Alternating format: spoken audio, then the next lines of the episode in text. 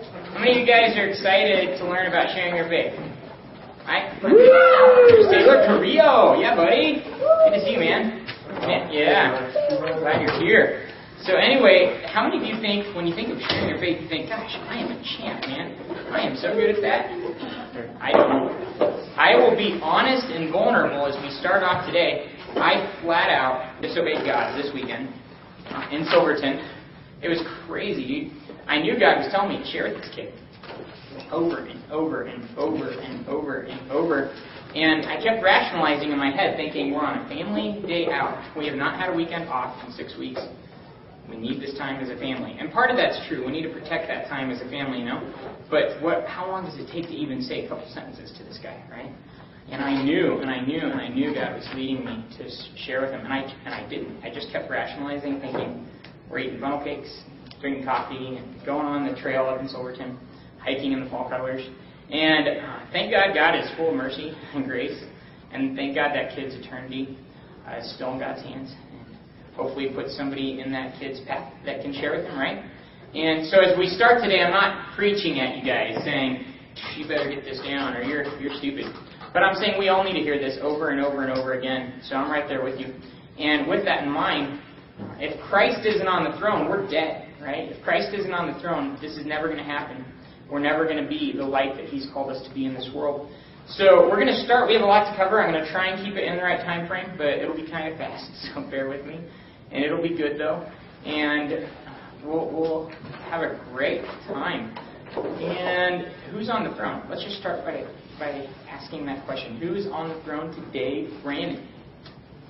Ask. Let's ask. Let's ask Christ to be on the throne. Good point, man. I'm pretty pretty pumped. I'm on an emotional high because this insurance company just after 16 weeks decided to give in. That's cool. And some of you might be on an emotional low. Neither of those two things has any connection whatsoever to where Christ is on the throne. that's simply an act of the will right now as we choose to ask Him to be on the throne and fill us with His Holy Spirit so that we can learn what He wants us to learn and so that we can be the light to this campus that He wants us to be. So no matter where you're coming from, let's just pray and, uh, and ask Him to take control right now. You want to do that, Brandon? Yeah. Okay, let's do it. Father God, I just thank you for this time to just be in this class, God, and just to learn some uh, applications of your word, God. I just ask that you would just fill us with the Holy Spirit, God, and that we would just uh, give up control or just lay down any burdens, God. I just ask that uh, that you just fill us and that we live in uh, fellowship with you. In Jesus' name, amen. Amen. Okay, how many of you guys saw the Broncos game? How many of you cried? You guys Broncos fans? I didn't cry. I listened to it. I didn't see it. Peyton Manning is so good. Now that makes sense. Here's a question: How many of you are big football fans? Ashley is a uh, huge super, is a huge football fan. I was going to say Super Bowl fan because I'm going to talk about the Super Bowl next. Well, you could be the first woman in the Super Bowl. That would be huge. So let's just ask a question to all of you guys, because you never know. What would you do to be on next year's or this year's winning football team for the Super Bowl? That'd be kind of exciting. What I do? Yeah. What would you be If willing I put it in terms of the sport that I play, Uh-huh. then I would do quite a bit. Whatever it takes, right? Pretty much. I don't know whatever it takes, but you know you gotta be kidding because depends on the situation. I uh-huh. say that now. I don't know. Let's, What that would look let's like up the in ante a little bit. Let's say you could be the MVP of the Super Bowl. There, that'd be pretty cool, right? I guess, yeah. Yeah. Okay. Now, it might take Yeah. getting off your couch. Might take some practice. Might take not eating so much junk food. Might take spending six months with a smelly, stinky, rude roommate. Right? It could take a lot of different unpleasant steps to get to that point of winning the Super Bowl and actually being successful at the Super Bowl and winning it, right? Mm-hmm. But it'd probably be worth it. All that hard work would pay off. And if you don't like football, whatever, rock climbing, maybe you think of it in terms of being the best rock climber in the world. Now, I think, guys, we stand on the brink of something greater in any Super Bowl that's ever been played. And that is the entire world hearing the good news. For the first time in the history of the world, that's possible. You understand that? When Paul was alive, it was not physically possible to reach the whole world. When Jesus was alive, that wasn't possible. A thousand years ago, that wasn't possible. A hundred years ago, it was not possible to physically reach the whole world. Transportation, communication, multimedia, cell phones, the It was, it was possible, it just wasn't easy. Plausible. It wasn't Plausible, possible yeah. as it is Let's it- today. yeah, let's put it Yeah. As it is today, though, we could see this happen. Now, get this. Every single day, guys, 260,000 people are going to hear the good news. Today, 260,000 people are going to hear about Jesus. Every single day, 174,000 people are putting their trust in Christ. That's exciting. That's exciting. That's happening every day. You've heard that Islam is the fastest growing religion in the world and things like that. That's not true. Islam is growing by about 69,000 people a day, according to birth rates. Christianity is growing by double that, guys. More than double.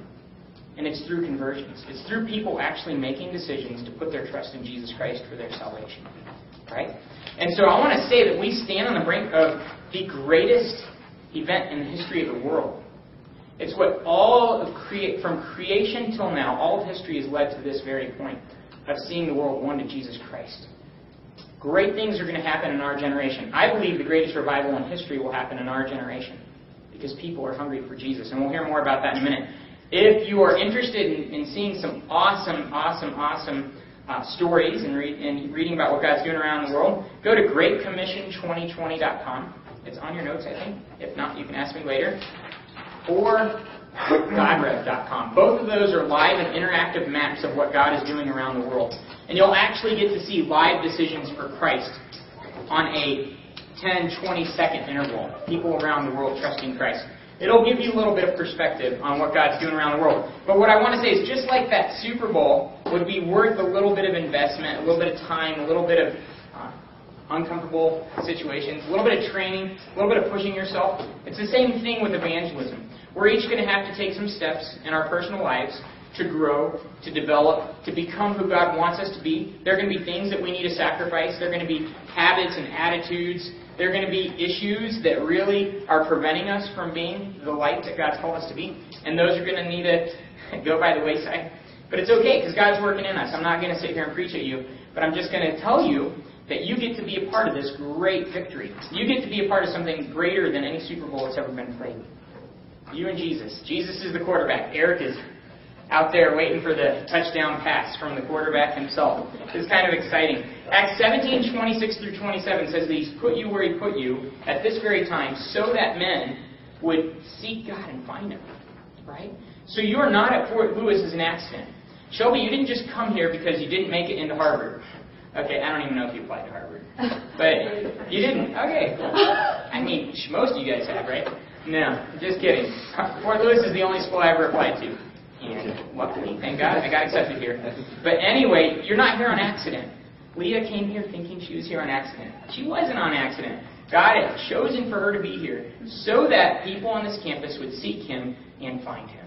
Isn't that exciting? That's where we're all at. The hotter the desert, the thirstier people will be. Does that make sense? Okay, when, when you look around you and you see drunkenness and sexual immorality and debauchery and, and loneliness and depression and drug abuse and the whole party scene and friends going in every which direction, sexual experimentation, you name it, you see all these things. It's easy as Christians to say, oh, that means they're not interested in Jesus. You couldn't be further from the truth, right? Matthew 9:37, Jesus says the harvest is ripe, but the workers are few. So the problem isn't with the harvest. It's not with the people out there. The problem's right here, right? The workers are what's few. It's not the harvest that's that's lacking. It's people that are going to take the initiative in the power of the Holy Spirit that aren't doing it. That's the problem. That's where we're lacking. So the hotter the desert, the thirstier people are going to be. The further people run in all those other areas, the less satisfied they become, and the more empty they become, and the more open to Jesus they become. We spoke this week, guys, after that Seeker Connect. How many of you guys enjoyed that? Gosh, it was so cool. I had people coming up to me saying, I want what I saw in Brandon's eyes. Okay? I want what I saw in Brandon's eyes.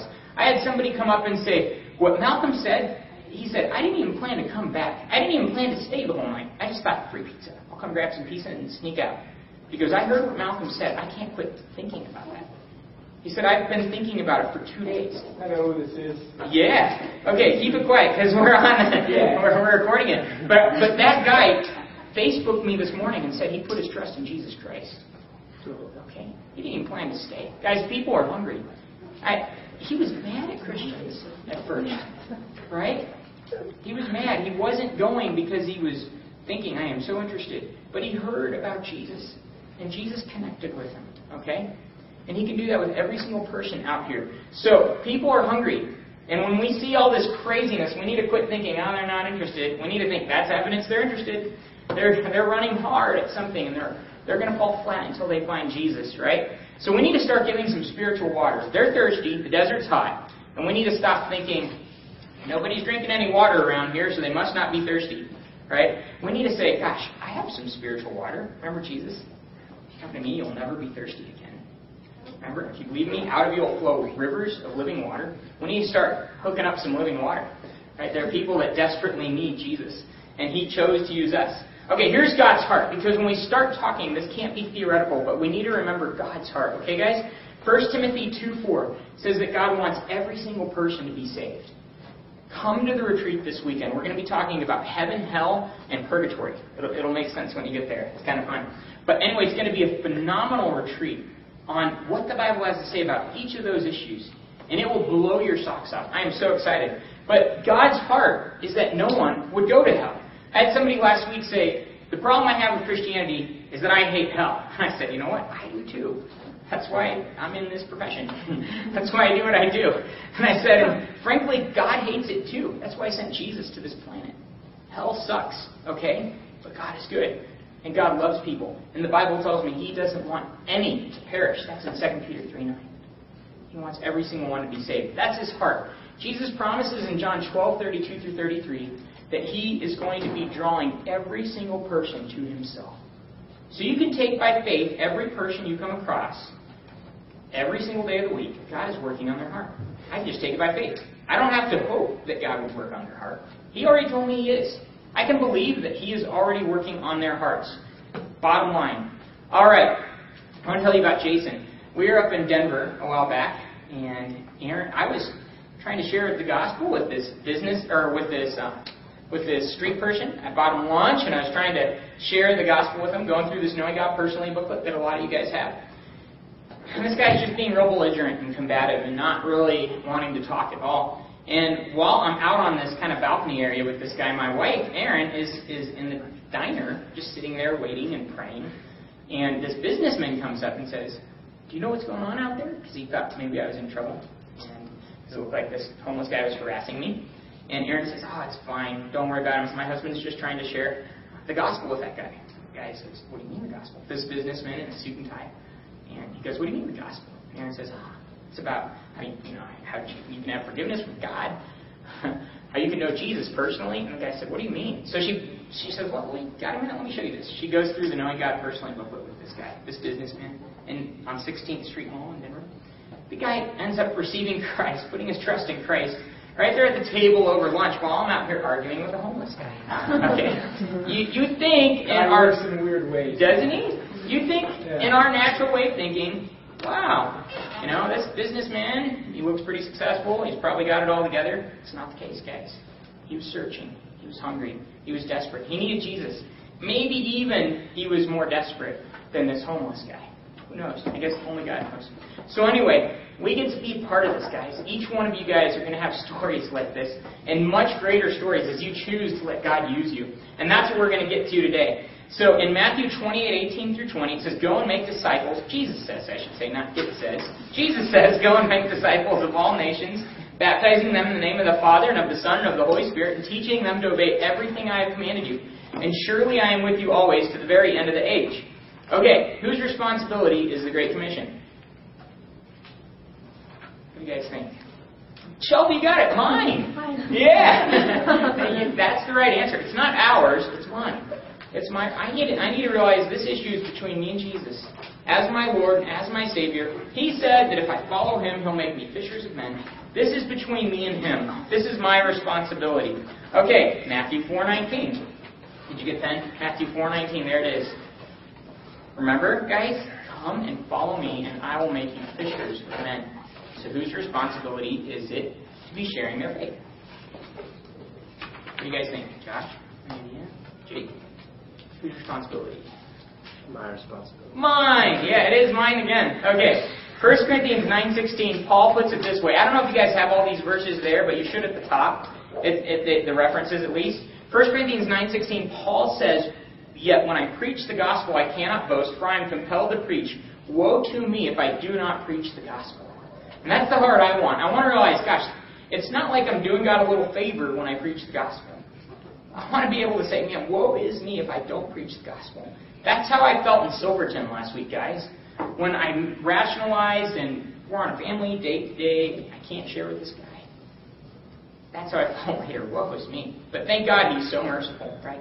Thank God he's so merciful. Okay, Matthew 13, 1 through 9. I'm just trying to lay a foundation with some of these verses for, for what it means to share your faith. Matthew 13, 1 through 9. We heard about this at DCC a few years ago. I was speaking, and he talks about the parable of the sower. And he says, what kind of a what kind of a farmer throws seed on rocks, on the road, in thorns, and some on good soil? And we said, oh, I don't know. Nobody could come up with a good answer. He finally goes, a moron! and we say, yes, you're kind of right. You're right? he throws seed on rocks and in thorns on a road. And he said, God didn't call you to be a soil specialist. He called you to be a seed checker. That, quote stuck with us. God's not calling me to diagnose where every person around me is at. Is this guy hungry? Is he not? Uh, I don't know. He's just saying share the good news and let the Holy Spirit work from there. I have no idea how God is going to work in people's hearts. And I just need to trust His Holy Spirit and do my part, which is to share. Right? If we don't see a lot of results, what's happened in America is we don't see a lot of results, right? So what do we start to think? The method doesn't work. Isn't that true? We start to say the method doesn't work. That's that couldn't be further from the truth. We're just not doing the method. okay? No, it's 2% of Christians that share their faith. That's it, 2%. And most of those, I would venture to say, are not very good witnesses.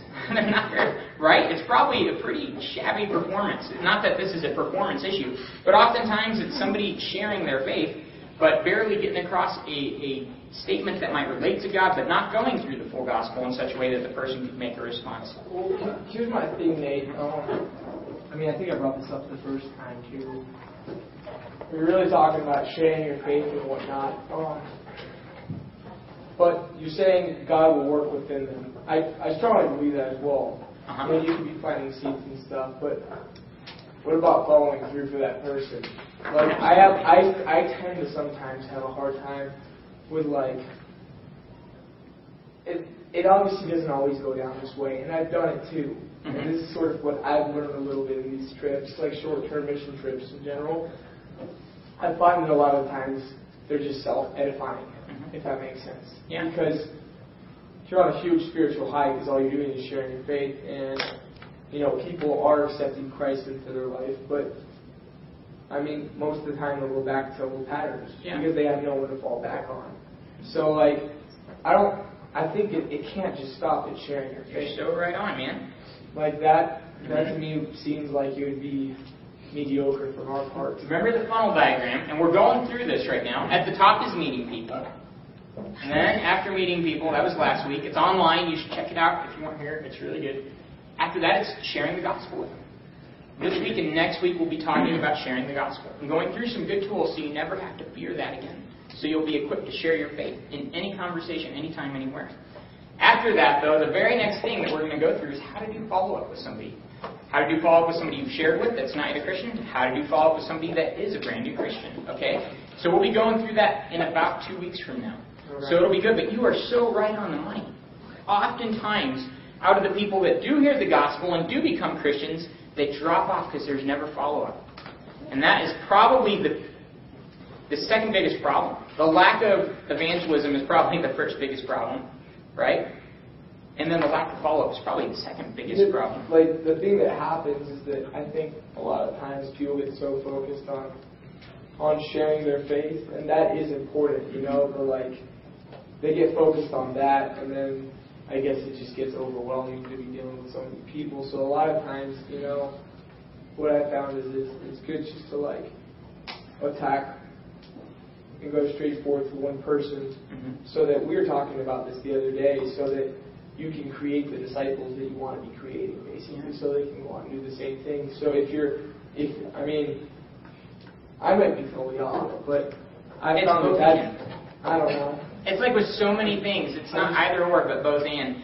It's not like I should neglect to share the good news so that I can follow up. I promise you, God is in charge of this. He's the one working in you to make you more like Christ. If you're sharing boldly every chance you get, and then taking every step and every bit of initiative you can to, to follow up with those people, somehow It'll work out. it works out. Okay. I've tried to share my faith every day now for a long time, and I attempt to share it as often as I can. And I can tell you with confidence that I've never, gosh, somehow it just never doesn't work out to follow up with the people that trust Christ. Mhm. It never does. People move away, we get them plugged in with other people, and this is the joy of the body of Christ. You're not alone. There are other people that can that you can follow up. In fact, this brand new guy that just trusted Christ this week, most likely, um, I, I don't know if I don't know if I'll be the one to follow up with him, right?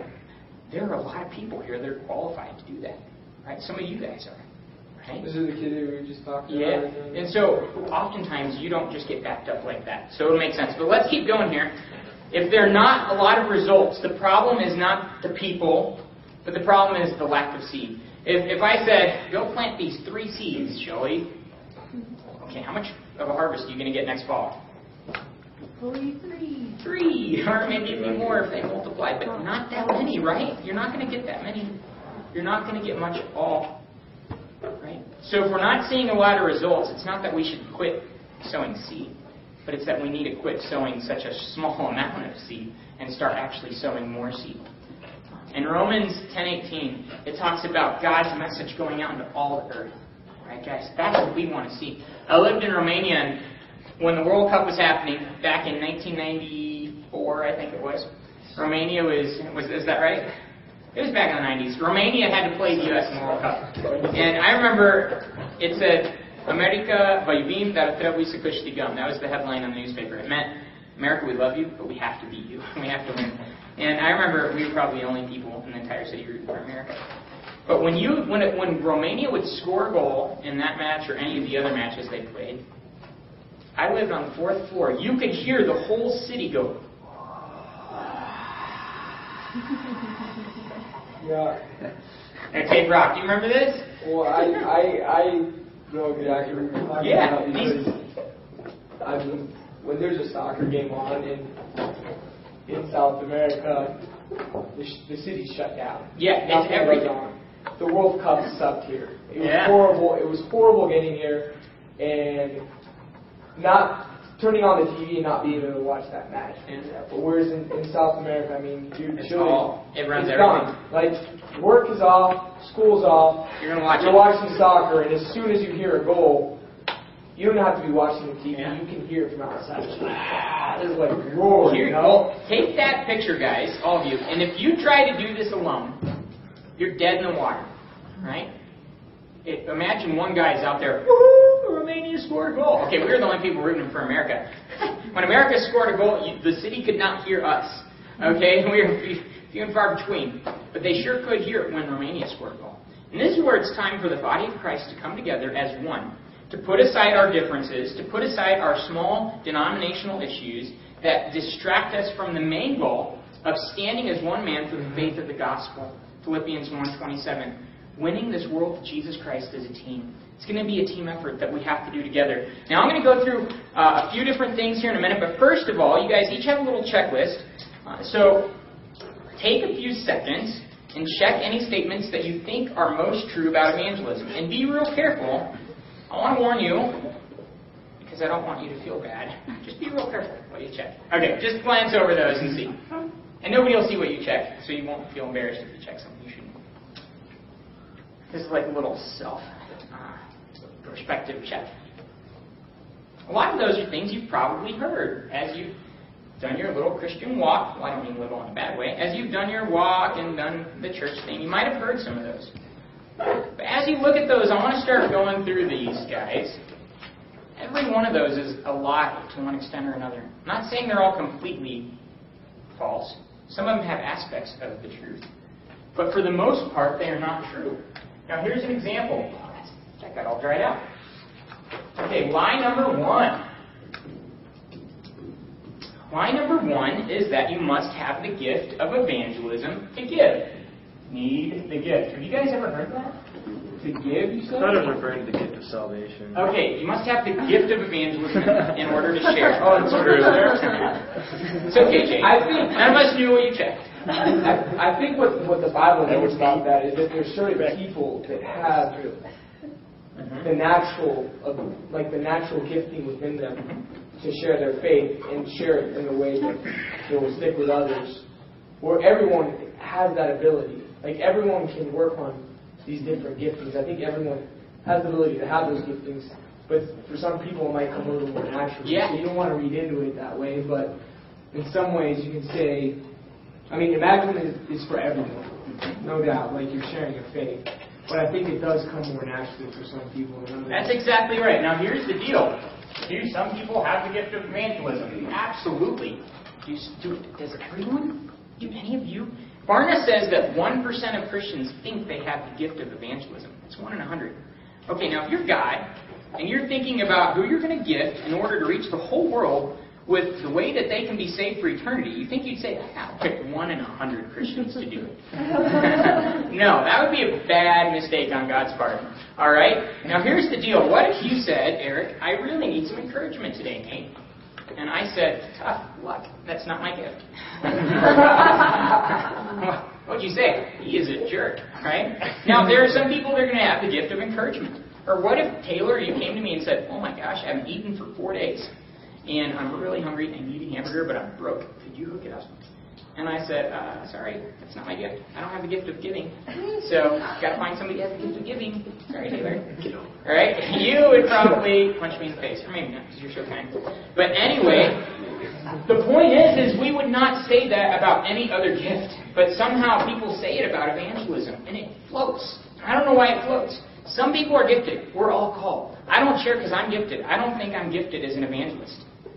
I'm just convinced that this is something that's super important for every person to hear, and I'm going to be obedient to the Great Commission. I'm going to be obedient to my Savior. Okay, Matthew 4:19 again. If you're a Christian, if you're following Christ, you're called to be a fisher of men. Jesus said it, not me. So let's go for it. Line number two, get this, is that you validate the gospel. That your personality, I validate. I can't even spell. Validate gospel. Okay? It's that your friendship, a lot of people might it this way, gotta be friends first. We'll get to that next. But your your your kindness, your knowledge, your skills, how much you know about the Bible, all these things make the gospel relevant to somebody. That's not true.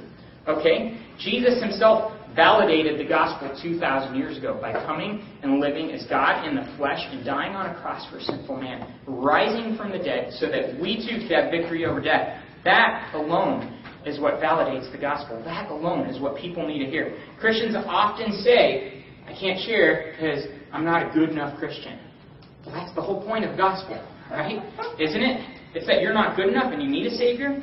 So that's a lie that I validate the gospel. Lie number three is that you've got to be friends first. Okay. That does help, obviously. Hey, I'm not saying it doesn't. Times of trust, but I'm not saying it doesn't. But I met one guy, the first day I met him, he said, I will kill myself tonight if you don't tell me how to have Christ in my life. What do you think I told him? We got to be friends first, buddy.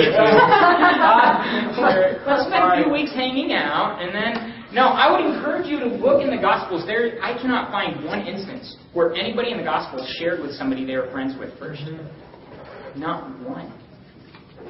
Can't think of it. All the time, people are speaking flat out to people they've never met, Jesus included. A lot of people would phrase this, and I, gosh, I, wanna, I don't want to step on toes. And I love this ministry, and they're doing a lot of good, but they phrase it this way a lot, so I think the phrase is wrong, but I don't want to be critical of them. They say that you have to earn the right to be heard. Okay? Jesus did that. I don't earn that right. Jesus already did that. Scripture never tells me that I need to earn the right to be heard. Right? Hmm. Okay, that's actually line number four. I was getting ahead of myself. Line number four. Jesus earned the right to be heard. God in human flesh, Emmanuel, coming to live with us, to take on our sins and die so that we could have a relationship with Him. He earned it, right? He earned it. Every person deserves to hear that message in a way that they can respond to it. And nothing I can do would earn that right. They deserve that right, you know? They deserve for me to cross over my own awkwardness and share with them. All right, so line number four is that you earn the right to be heard. Now, I would paraphrase this this way. That's not completely false, right? If you want to invest in somebody's life, do everything you can to earn the right. You know, do everything you can to build bridges and to connect with them. But don't make that something that has to happen before you'll share the good news, right? If you had a treatment for cancer and somebody was dying of cancer, would you ever say, I'm not going to share it with them unless, unless we're friends first? I mean, for crying out loud. This is even more, guys. This is even more. This is all eternity. Okay. Oh my gosh, guys. What we did. Line number five. Hey, Josh. Okay. Why? number five is that it's predominantly the poor that need to hear the gospel. I've never heard that. I'm just going to put poor right there, okay? That it's predominantly poor that need the gospel. Right? That's not true either. You guys, the rich are just as lost as the poor. Just remember the story about Lazarus, this rich man that went to hell. Okay? And it's easy, gosh, we should totally focus on the poor. We should not neglect them. But Bill Gates needs Jesus. Right? Mark Zuckerberg, the Facebook guy, he needs Jesus. Right? And what's his name? I don't know. Something like that. He's really rich and he's younger than I am, but he's probably older than you guys. 26, has billions and millions. He needs Jesus just as much as any poor person on the street. Okay? Line number six is God doesn't want us to offend anyone. Don't offend. Okay, should I try to offend people? No. No. Now check out uh, this quote. It is from Gregory Koukl, writing in Tactics. He says, Jesus' teaching made some people furious. Just make sure it's your ideas that offend and not you, that it's your beliefs that cause the dispute and not your behavior. Isn't that true? When, gosh, when a doctor says, you've got cancer and you don't have long to live, do you think many patients go, that was awesome news? Right? He's offending somebody. But he's doing it because he's going to give them a treatment, hopefully, that can save their life. And we got to be okay with people being offended. Jesus said if we loved him, they, they would hate us. That was a promise from Jesus himself. He didn't say, try to make sure the world likes you. In fact, he said, he said, beware when all men speak good of you. Right? So this is something that we need to we need to be okay with. Jesus said, if you desire to live a godly life, you're going to be persecuted. And Jesus didn't say it. It says that in 1 Timothy. One of my friends actually said, he used to be a youth leader, whatever, he lives back in the Springs. He's like, some of the parents in, in, our, in our camp we got a little offended after the fact, and we were preaching on it and whatnot. We really hadn't done anything necessarily wrong. It was just all out of our hearts toward God, I guess. But some of the stuff, it kind of like offended them, I guess. And he told, he was like, you know, Josh, if I haven't offended anyone, if there's absolutely no one that's been offended, then I know that I did my job wrong. That's exactly right. So Excuse me. I'm not saying to go out and try and offend people. I just burped in case you missed it. It was awesome. But every time I burp around Eliana, she goes, Dad, that burp. and she'll go, more burp, more burp. More dead that burp. It's pretty funny, I think. Anyway, it's great. But lie number seven, guys, is that methods are what produce results. Gosh, if you can find a better way to share the gospel, do it. There's a great tool we'll talk about next week called the Soularium. It's phenomenal. It's awesome. And we'll be doing it every week on campus so you can get a chance to do it. I'm going to kind of hit this stuff real fast right now because we're running out of time. Uh, but methods are not what produce results, guys. Jesus produces results. As I chuck that seed, Matthew 13, He is going to bring the fruit. It says that in 1 Corinthians 2 in chapter 3. It says that it's not the waterer or the sower, but it's God that brings the fruit. Okay? So He's the one that produces. I just need to be obedient.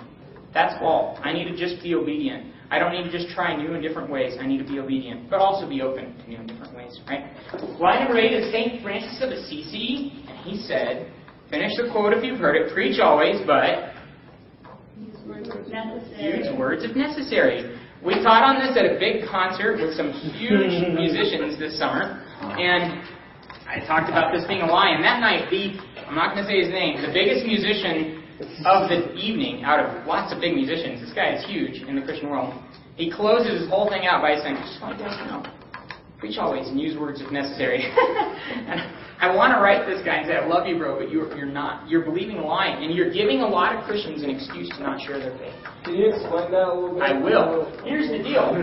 First of all, it's a misquote. St. Francis of Assisi never said that. People have attributed it to him, and it sounds nice, so people keep repeating. He never wrote that. And nobody will say that he did. Nobody that knows will say that he did. It's kind of like they pieced together a bunch of his sayings into that little catchy saying. But here's the deal. they're good Muslims. they're very good atheists. they're very good non-Christians. I know some of them. That would probably put a lot of us to shame as far as what they do for other people. How much money they give, how kind they are. I have relatives that are this way. I have people that I know that are this way. I've traveled in a lot of countries. I've lived in a lot of countries. I know people all over this world that are extremely good people that don't know Jesus. And their lives alone are not preaching the gospel. They're just saying it's possible for people to be good. And when we try to be as good as we can to people, as kind, as hospitable, as generous, that's all good. That's still, though, not telling them how they can have a relationship with Jesus Christ. And they need to hear that. Right? They desperately need to hear that. And so I need to share that with them. All right. That's St. Francis of Assisi. Okay. Line number nine. I was kind of wondering where we were at here. Uh, but words are necessary. Check this out. Romans 10, 13 through 14. Everyone who calls on the name of the Lord will be saved. How then can they call on the one whom they have not believed in? And how can they believe in the one whom they have not heard? And how can they hear without someone preaching to them? Okay? So when we talk about preaching, it involves sharing in a way that they can hear so that they can believe, so that they can be saved. That's right from Scripture, guys. Romans 10. All right, line number nine is that older people are stuck in their ways and won't trust Christ. That is not true. Old people have lived long enough to have failed relationships, failed investments, failed dreams. A lot of them had big expectations for what was going to happen with their lives. I talk to students all the time. What are you going to do with your life? Oh man, God has big plans for me. Who doesn't think that? I'm not discouraging those. If you think that, praise God and run for those plans and pursue God first and let Him develop that in you. But a lot of people start out with that concept. And a whole lot of people end up with nothing. And they're looking back going, man, all those dreams I had didn't really pan out, you know? And I'm divorced, and my kids don't like me. And I just lost all my retirement money in this stock market crash. I'm desperate. A lot of people are there. A lot of old people are there. So be ready to share it with old people. All right? Okay, everybody's hungry. God's working in their heart regardless of their age. Lie number 10 is that most people aren't interested in spiritual issues or hearing the gospel. Paul said, remember in Romans 1.16, I'm not ashamed of the gospel. It is the power of God unto salvation. Right? Jesus said that he is drawing every man to himself. Jesus said the harvest is ripe. I cannot believe the lie that people aren't interested. I need to believe the truth that God's already working in their heart and they are interested. I just need to take the step and share with them. All right, so going into the training, that's the foundation. The next, the next 15 minutes, next 20, I might go five late. Uh, the next, the next few minutes, we're going to go over some basic training, and next week we're going to go into more basic training. That was just kind of like the foundation from Scripture, and there is so much more. I would encourage you to go and look it all up. There's a lot more about why to share our faith. But here is the training for that. Yeah, Josh. Real quick, going back to the preach, always use words if necessary. Is that by, by saying, you know, lead by example and then and don't speak words? Like, I didn't, I didn't pick up on I that. think the way most Christians try to phrase that is like this. As long as you're living a good life, people are going to naturally want to hear what you have to say. So just live a good life and wait for somebody to bring it up. Dude, somebody might just think 20 years from now, you're a real good guy. Right? The Mormons are like that. Who was on our raft trip at Crush Beer? Were you? No, you weren't. You were on a different one. In Crush Beer, it's this project we do in the summers. We're floating down the Animas in a raft. And our raft guide, he notices everybody in the raft is pretty nice. Right? Because they have the fruit of the Spirit coming through them. Thank God that day nobody's cussing our guide out or anything like that. Right? The fruit of the Spirit's flowing. This guy's pretty amazed. He looks at us and he goes, just out of curiosity, you guys Mormons? I said, no. Why would you say that? He says, because you guys are really nice. Every Mormon I've ever met is really nice, so I figured you guys must be Mormons. okay? well, we weren't Mormons, right? There are a lot of nice people out there, but not all of them are sharing the good news. People can't believe in whom they've not heard. They can't hear if nobody's preached to them. I gotta live it, and I gotta share it too. So I'm not saying don't live it, but I am saying share it also. So line num- nine, Lie number nine was that old people are not interested. No. Okay? And lie number 10 was that most people are not interested. Most people are interested. I think if, you're confident in your own presentation of sharing Christ, and I'm just saying this as a side issue, the more comfortable you are talking about Jesus inside you, gosh, the more they're going to be ready to hear. And we'll actually talk about that a little bit more next week before getting them trained too. Okay, so here are three different modes of evangelism, guys. And this we kind of touched on this last week. It's from some typical crusade training. One is the natural evangelism mode. It's basically sharing with your friends. That's great. Sharing with somebody in your sphere of influence. That's wonderful. We should all be doing that. I'm not ever going to criticize the idea of sharing with your friends. I think we should. I would say, though, it's probably the hardest group of people to share with. Wouldn't you? Closer to your heart, it can be kind of awkward. Not to say you shouldn't do it. The next one is body evangelism. Okay, that's the next mode. Body evangelism. That means bringing somebody to where they can observe and see the body of Christ, functioning as the body of Christ. That's the retreat this weekend. Bring a non-Christian friend to a retreat. Okay, they will not get weirded out. We always say you can get away with murder at a retreat. All right? People are so blown out of the water by seeing what they see at retreats, their guards are completely let down by the second night. They're, they they can't believe you people actually love each other. They can't believe you guys actually like hanging out. They can't believe Brandon is having more fun than I've ever seen somebody have, and he's not drunk or smoking pot. I don't know what's going on. we have people constantly say to us, "That's the most fun I ever had, and I wasn't even drunk." And I think they probably all think that they're the first person that ever said that. They don't know that this is like a fairly typical response for somebody new coming to a retreat. They cannot believe how much fun they have. And all along, what are they seeing? Through of the Spirit. They're seeing Jesus and Eric living his life through Eric. And they can't handle it. They are so drawn to that. We've had atheists come to retreats, and they're just like, this is the greatest thing ever. Okay? So that's the body witness. It's allowing people just to come and see Jesus Christ in the body. Right? That's a good thing. What happens when the body's not a good witness? They call us hypocrites. That's a bad thing. Right? So as the body of believers, we should live as a good example. Now the third type of mode is the one we hate most. It's called the ministry evangelism mode. It's actually going out and sharing your faith, taking the initiative to engage people that don't have any kind of connection with you, start a conversation that might be awkward, and then share Christ with them. It can be kind of weird, but you know what? It's what happens most often in Scripture. And it's the only way we're ever going to reach the world for Christ. How long would it take you to befriend the whole campus? Not going to happen. I've yet to meet a student that befriended, and we have a small school. How long would it take you to befriend the whole world? Not going to happen. But we can share with people when we come into contact with them. It wouldn't be impossible for us to reach the whole campus for Christ by taking the initiative to share, even with people we don't know. Can I add something? Uh-huh. Um, I actually, like some uh, close friends from college are friends of mine now because I started out by sharing the gospel with them, like in my classrooms and everything.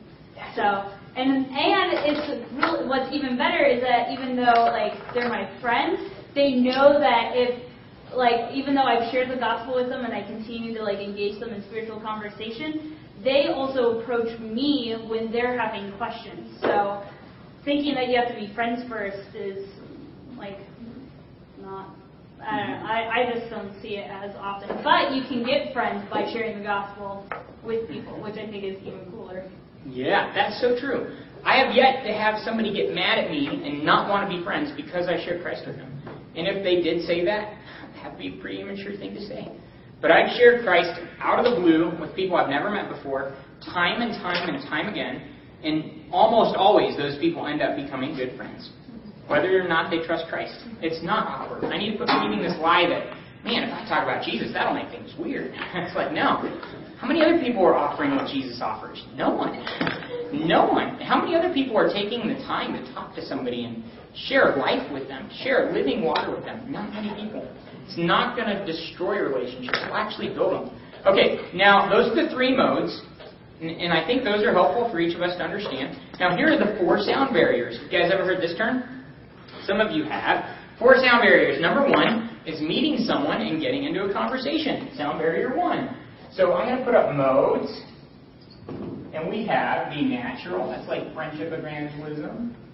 we have the body, bringing somebody to a retreat, to church, etc. And then we have the ministry, taking initiative. And then over here we have four sound barriers. Number one is meet and talk. okay. That was last week, right? We talked about that last week. We said we'd go further this week, so I'm glad you're here.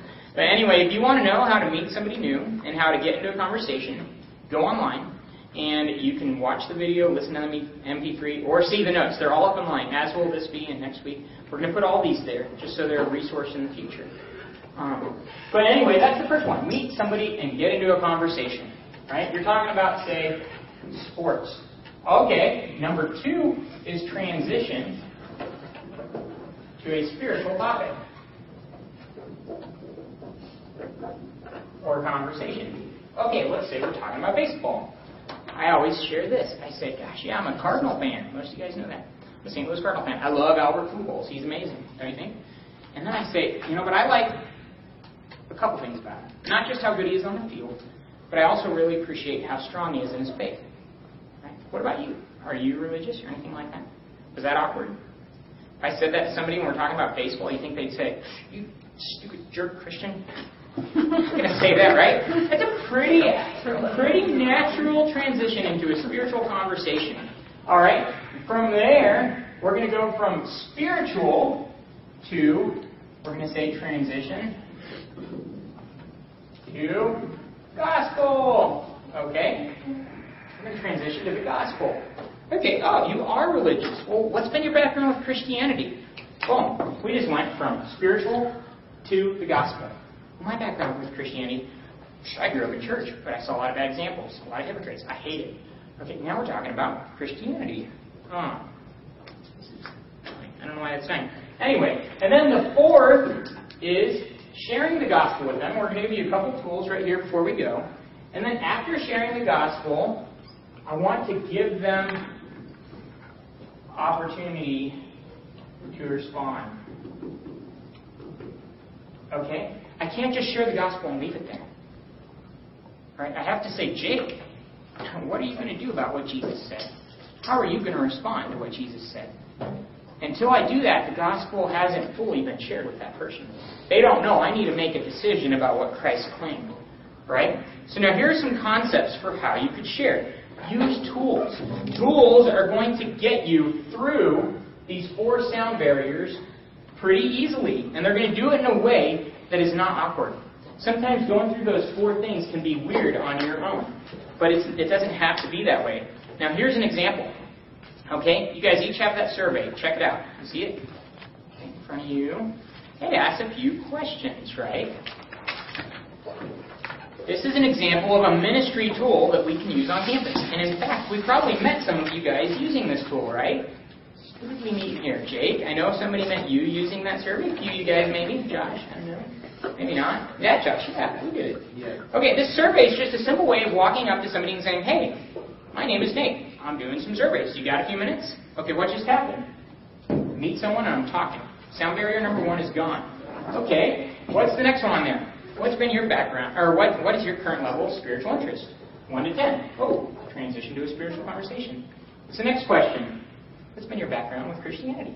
Gosh, transition to number 3. Isn't that cool? Now I'm in a spiritual conversation with this person. And then, would you like to get together again sometime in the future and talk more about this?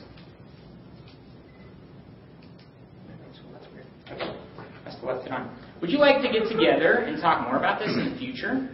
Right? Some, some of those people say yes. And then I can share the gospel better and actually give them an opportunity to respond. Did you see how using that tool just made this whole process pretty simple? Made it not very awkward. Okay, there are other tools.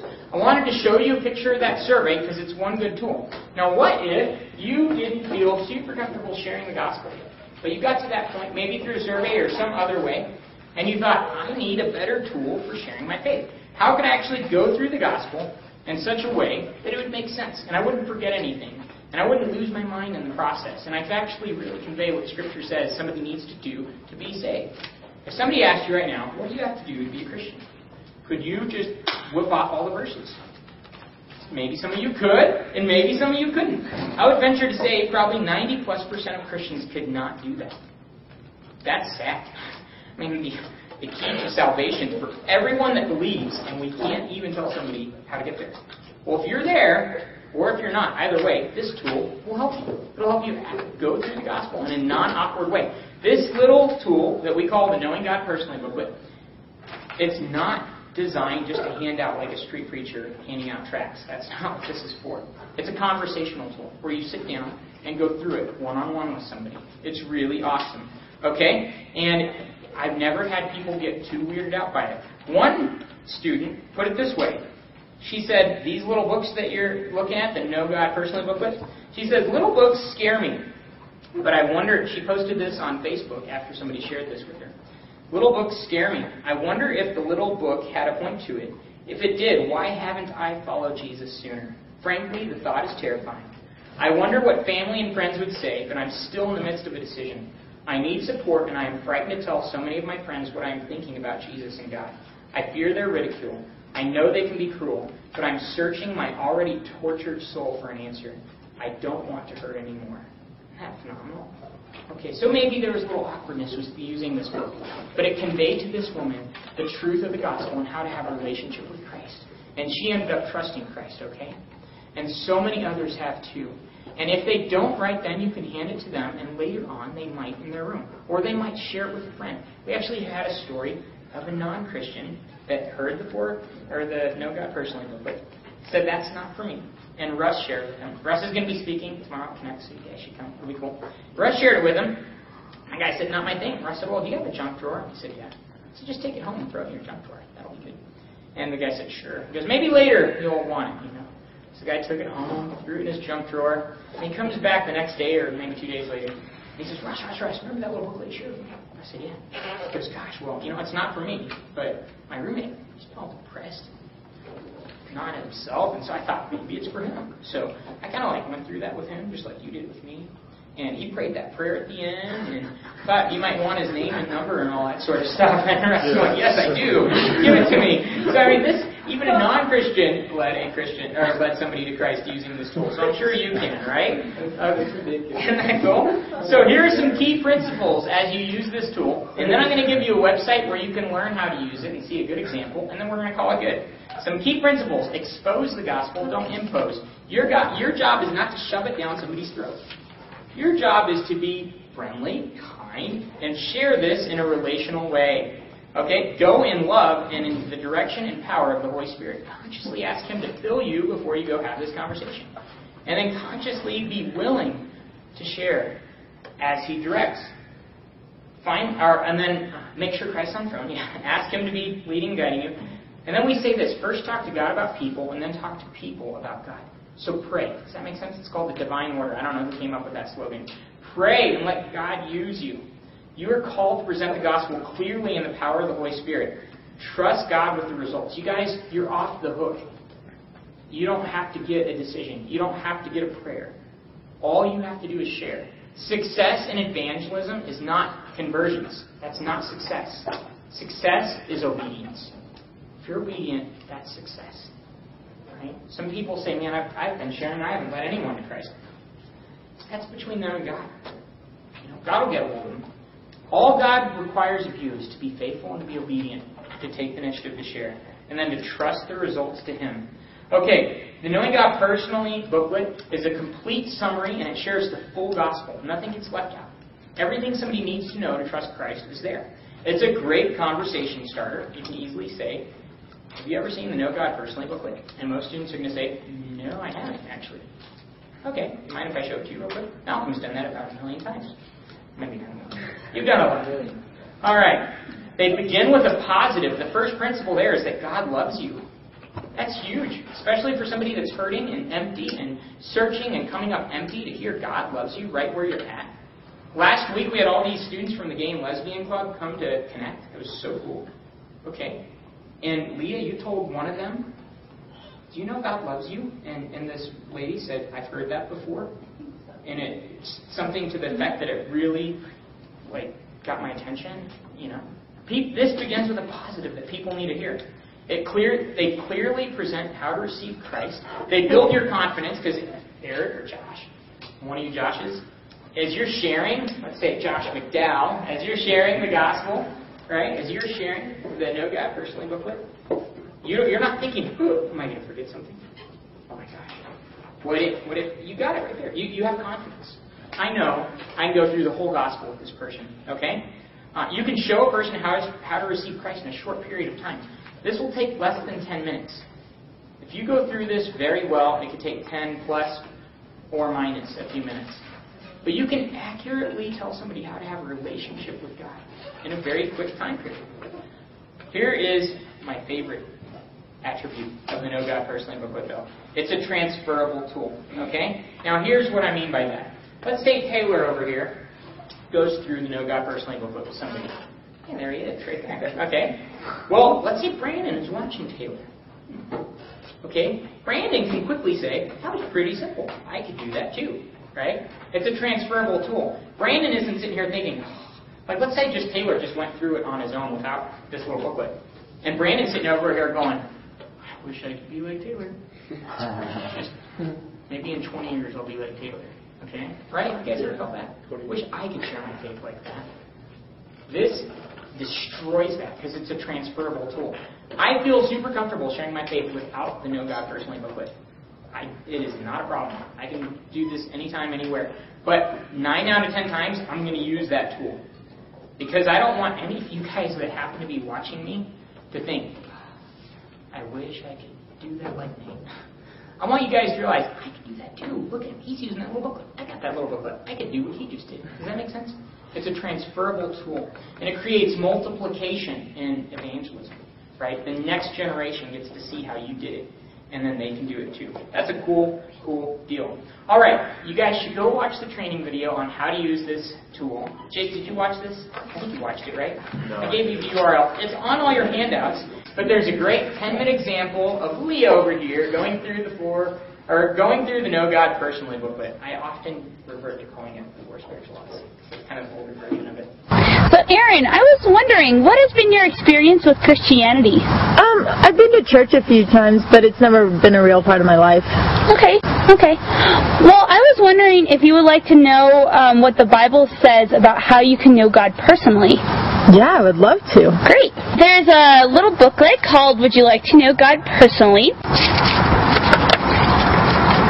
So, this booklet contains a message of love and hope. An exciting adventure awaits all who discover these life changing truths. The following four principles will help you discover how to know God personally and experience the abundant life He promised. God loves you and created you to know him personally. He has a wonderful plan for your life.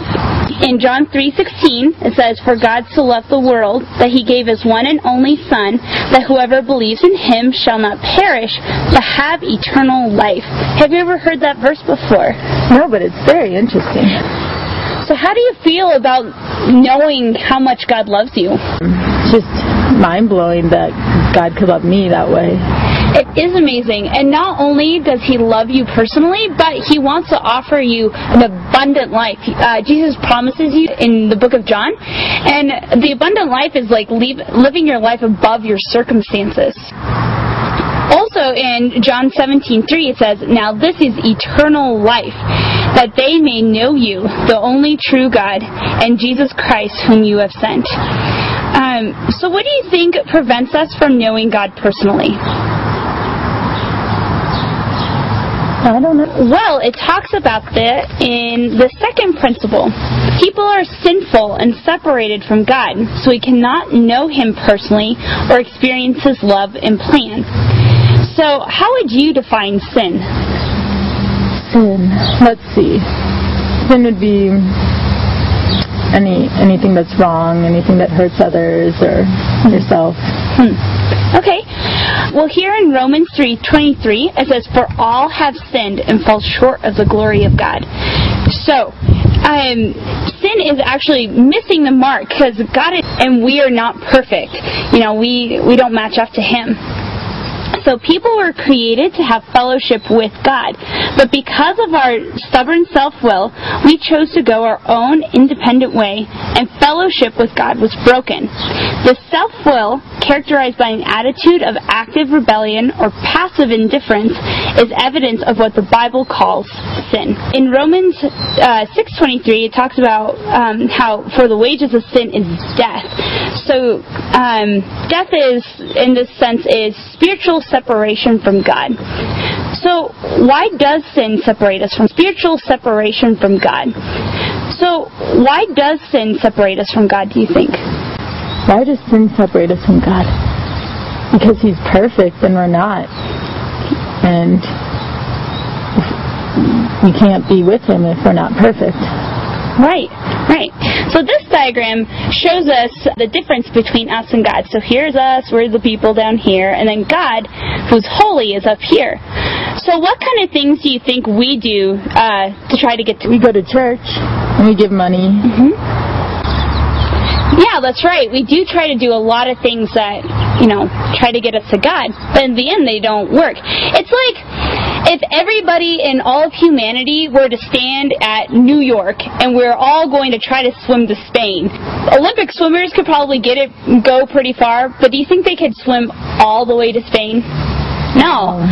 But it's the same thing with God. We try we try to like swim across the Atlantic to get to God, but it's just it doesn't work. So, the third principle is that Jesus Christ is God's only provision for our sin. Through Him alone can we know God personally and experience God's love and plan. So, why do you think Jesus had to die for our sin and not George Washington or Mother Teresa or anybody like that? Well, if everyone falls short of like the glory of God, then even they did too. And not only did he like live a perfect life, but he lived a perfect life and he died in our place. He took the place of our sin and then he rose again from the grave. So John 14:6 says, this is Jesus talking, I am the way, the truth, and the life. No one comes to the Father except through me. Um, and this diagram shows us um, how Christ bridged the gap between us being sinful beings and God being absolutely holy. We must individually receive Jesus Christ as our Savior and Lord.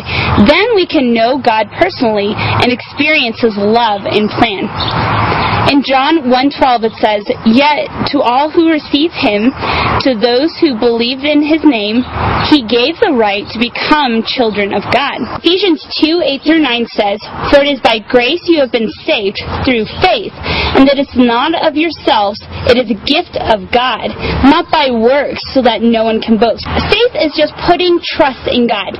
That's what that's what faith is, and then grace is a gift. It's not something we work for. What does Christ save us from? Our sin? Yeah, exactly. Exactly. Um, and so we receive Christ by personal invitation. This is Jesus talking in Revelation 3:20. Here I am. I stand at the door and knock. If anyone hears my voice and opens the door, I will come in and eat with him and he with me. So have you ever heard him knocking? There's definitely been times where he's tried to get my attention. So how would you open the door and let Christ in? I don't know. All right. Well, here it talks about how you can open the door and let Jesus in. Receiving Christ involves turning to God from self, which is called repentance, and trusting Christ to come into our lives to forgive us our sins and to make us what He wants us to be. Just to agree intellectually that Jesus Christ is the Son of God and that He died on the cross for our sins is not enough. Nor is it enough to have an emotional experience. We must receive Jesus Christ by faith as an act of the will. These two circles represent two kinds of lives. Here's the first one a life without Jesus Christ. So this is what we call a little throne here, and this is the life. And here, um, self is on the throne, it's in control. Like the person is driving the car, so to speak. And Jesus is on the outside. And then on the right is a life entrusted to Christ. Christ is in, at the center, so he's at the, you know, the driver's seat. You're surrendering control to Christ. So here are these two lives, but one has Jesus and one doesn't. And I mean, over here, this guy who doesn't have Christ in his life could seem to have everything put together, you know, doing really well for themselves. But there's an inner conflict going on with this person on the left. He's not experiencing true peace. Uh, there's a lack of unconditional love in his life. He's heading towards an eternity separated from God. Whereas this person on the right, with a life entrusted to Christ, they have an eternal life in heaven forever. So, which circle best represents your life?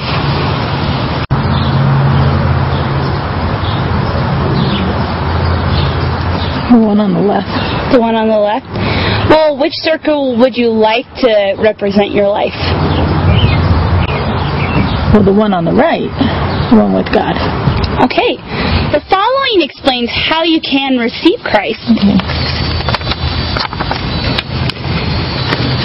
So you can receive Christ right now by faith through prayer. And prayer is just talking to God, just having a conversation with Him. So God knows your heart, and He is not concerned with words as He is with the attitude of your heart. Um, here's a suggestion for prayer.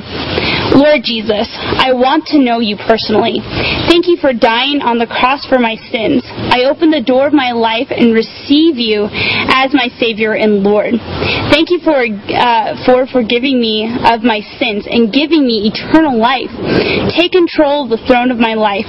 Make me the kind of person you want me to be. Does this prayer express the desire of your heart? Yeah, it does. All right, you can do that right now by praying this prayer, or you can take this home and just think about it. Um, I think I'm going to take this home and think about it, but this is definitely something I want to do. Great, awesome. So I'm going to give this to you. Um, I'll write my number on the back, and if you have any questions whatsoever, just let me know. Okay. And I was wondering, can I get your number and everything so then uh, maybe we could get together for coffee next week Yeah. and talk about all this again? I'd love to. It's 970-259-5532. Aaron, I've really enjoyed talking to you today, and um, I'm excited for us to get together next week and talk more about this again. I can't wait to. Great. But anyway, guys, I would encourage you to apply this this week. Uh, take take the step to go through some of this. But you know what? Next week we're going to get down and dirty go through some more examples. And I hope that I can personally go out, or somebody in this room can personally go out with each of you and do this together, so that it's not just theory. Because I want to leave you with James 1:22. It says, "Be doers of the word, not hearers only." You guys remember? Yeah, yeah. deceiving yourselves. Okay, if I know what God's telling me to do and I don't apply it, the Bible says I deceive myself. Okay?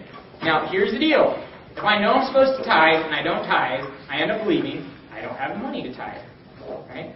Do I? Yeah, God's going to provide for all my needs. But if I'm not doing it, I deceive myself, start to believe God isn't providing. Isn't that true? Same thing with evangelism. If I know I'm supposed to share and I don't share, I start to believe lies, like those ten we talked about. People around me don't want to hear. They're going to think I'm crazy. I should just be a good Christian. Okay? But as soon as you start applying these principles, you blow the roof off, guys. And you're going to grow in your walk with God like you never imagined in a million years. So let's just close it there and pray. I'll just pray this week. Okay. God, we thank you so much that you've called us to be co-laborers with you and that you've given us a role to play in the greatest story and the greatest adventure in the history of the world. God, I thank you that you could have done this all on your own, but you chose to use us. What a privilege, God. I pray that we'd see evangelism as a privilege and as a joy, God, not as a, a burden. God, you say that your burdens are light. God, you say that that, uh, that your commands are not burdensome. So I pray that we believe that and that we live that. God, make us so good at sharing with people what how to have a relationship with you. We trust you, Jesus. We love you, Jesus. And as we're thinking about this, God, we thank you so much for what you've done in our lives, and that you saved us from our sins, and that you gave us eternal life in you, Jesus. In your name we pray. Amen.